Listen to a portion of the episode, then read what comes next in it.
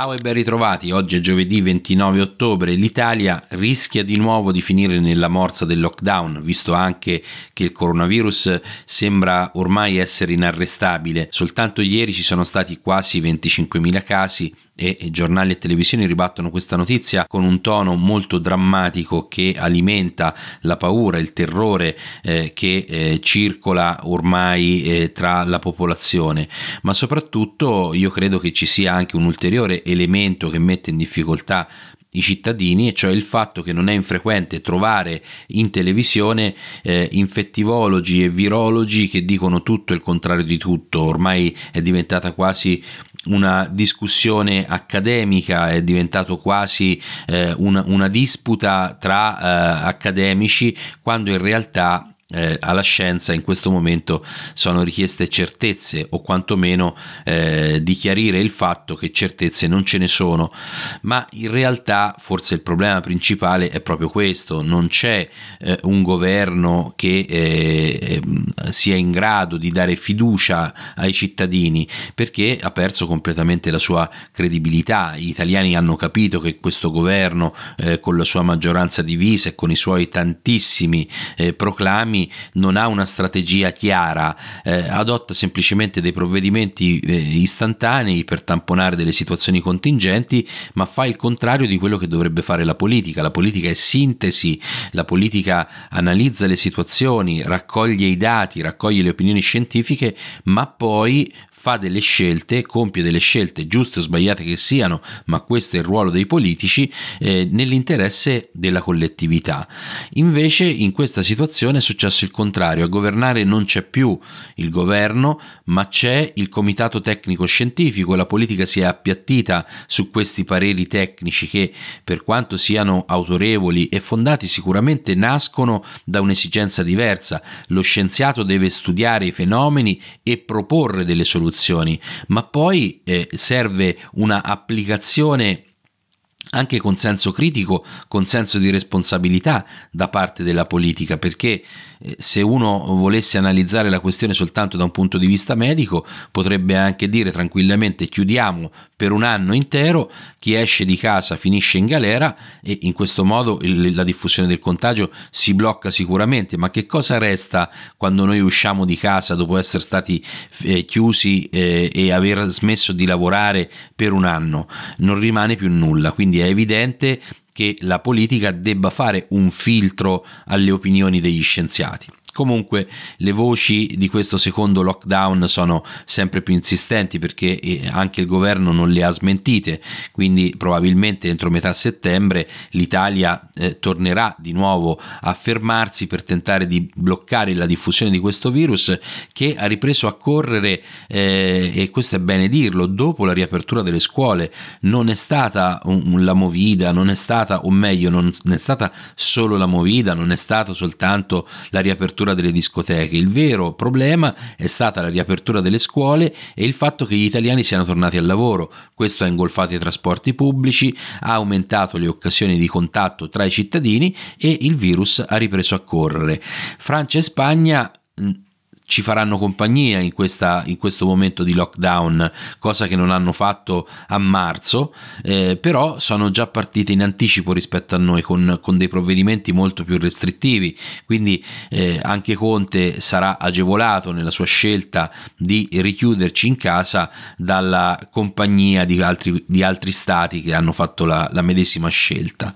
Eh, Peraltro anche sul fronte interno molti stanno chiedendo al governo di adottare provvedimenti restrittivi. C'è in primo luogo il Comitato Tecnico Scientifico, ma dall'altro c'è anche il Partito Democratico che eh, in, in, un'ansia di voler riaprire all'opposizione dopo che eh, ha avuto un atteggiamento recalcitrante eh, fino a qualche giorno fa, eh, sta dicendo a Conte, caro Presidente del Consiglio, i due DPCM che tu hai adottato Stato non sono non soltanto inefficaci, ma rischiano di essere dannosi perché insufficienti per il contenimento dell'epidemia e dannosi sul piano dell'economia. Quindi spingono per chiudere tutto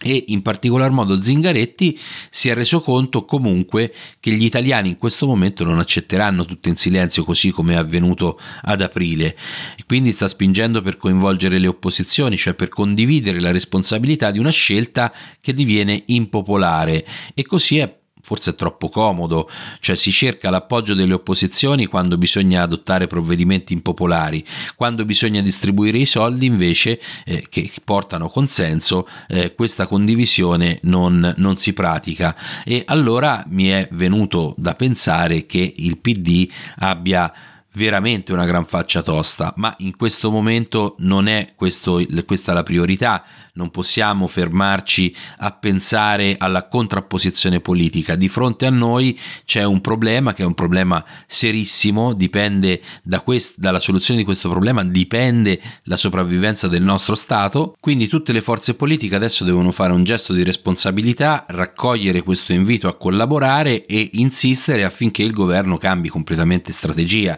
Eh, perché è vero che dobbiamo occuparci eh, di eh, bloccare la diffusione del virus, ma questo fino a quando non ci sarà un vaccino e purtroppo sappiamo che i tempi si stanno dilatando, eh, sarà piuttosto difficile. Quello che possiamo fare è potenziare la nostra sanità fondamentalmente, ma dall'altro lato cercare di non far morire le imprese, quindi eh, bisogna rivedere completamente le strategie eh, per, per, arginare da subito la disastrosa situazione economica del nostro paese.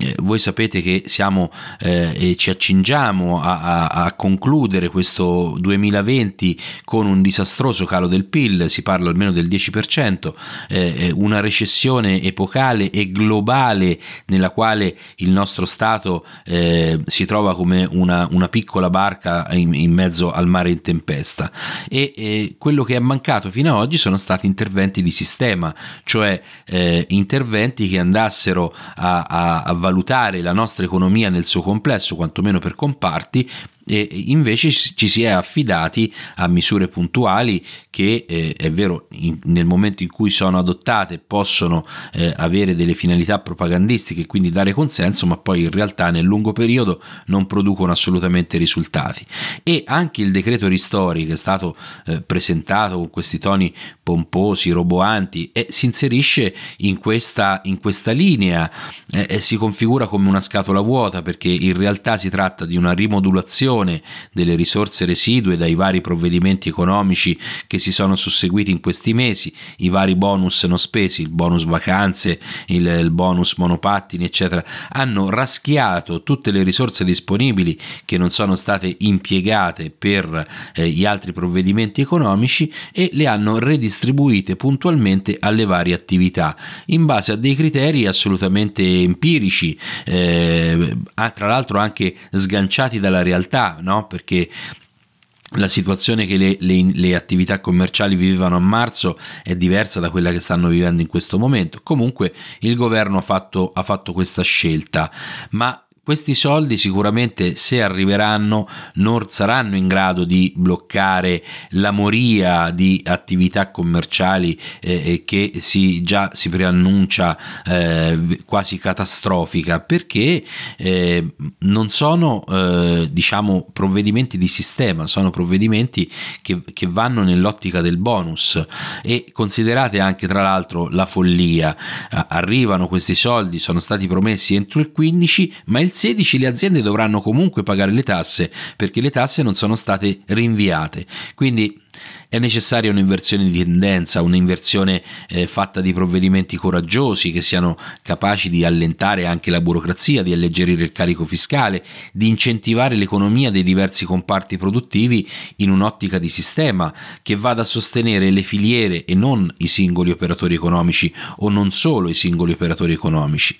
In buona sostanza queste sono le proposte che il centrodestra ha già fatto dall'inizio dell'epidemia. Eh, sono proposte presentate, formalizzate, eh, che però non sono mai state prese in considerazione perché il governo eh, preferiva sfruttare l'onda di felicità generata dai vari bonus, ma non si è preoccupato di eh, considerare, eh, come nella storia tra la formica e la cicala, eh, che sarebbe arrivato l'inverno. Oggi dobbiamo essere in sostanza più concreti, iniziare veramente a pensare al nostro futuro, dobbiamo ristabilire anche un rapporto più equilibrato con l'Europa e dobbiamo anche rinsaldare la nostra alleanza con gli Stati Uniti perché noi oggi dobbiamo difendere non soltanto il popolo dal coronavirus, ma dobbiamo anche difendere la nostra economia e la nostra democrazia. Quindi dobbiamo in sostanza iniziare a fare un po' di più gli italiani e a fare i nostri interessi.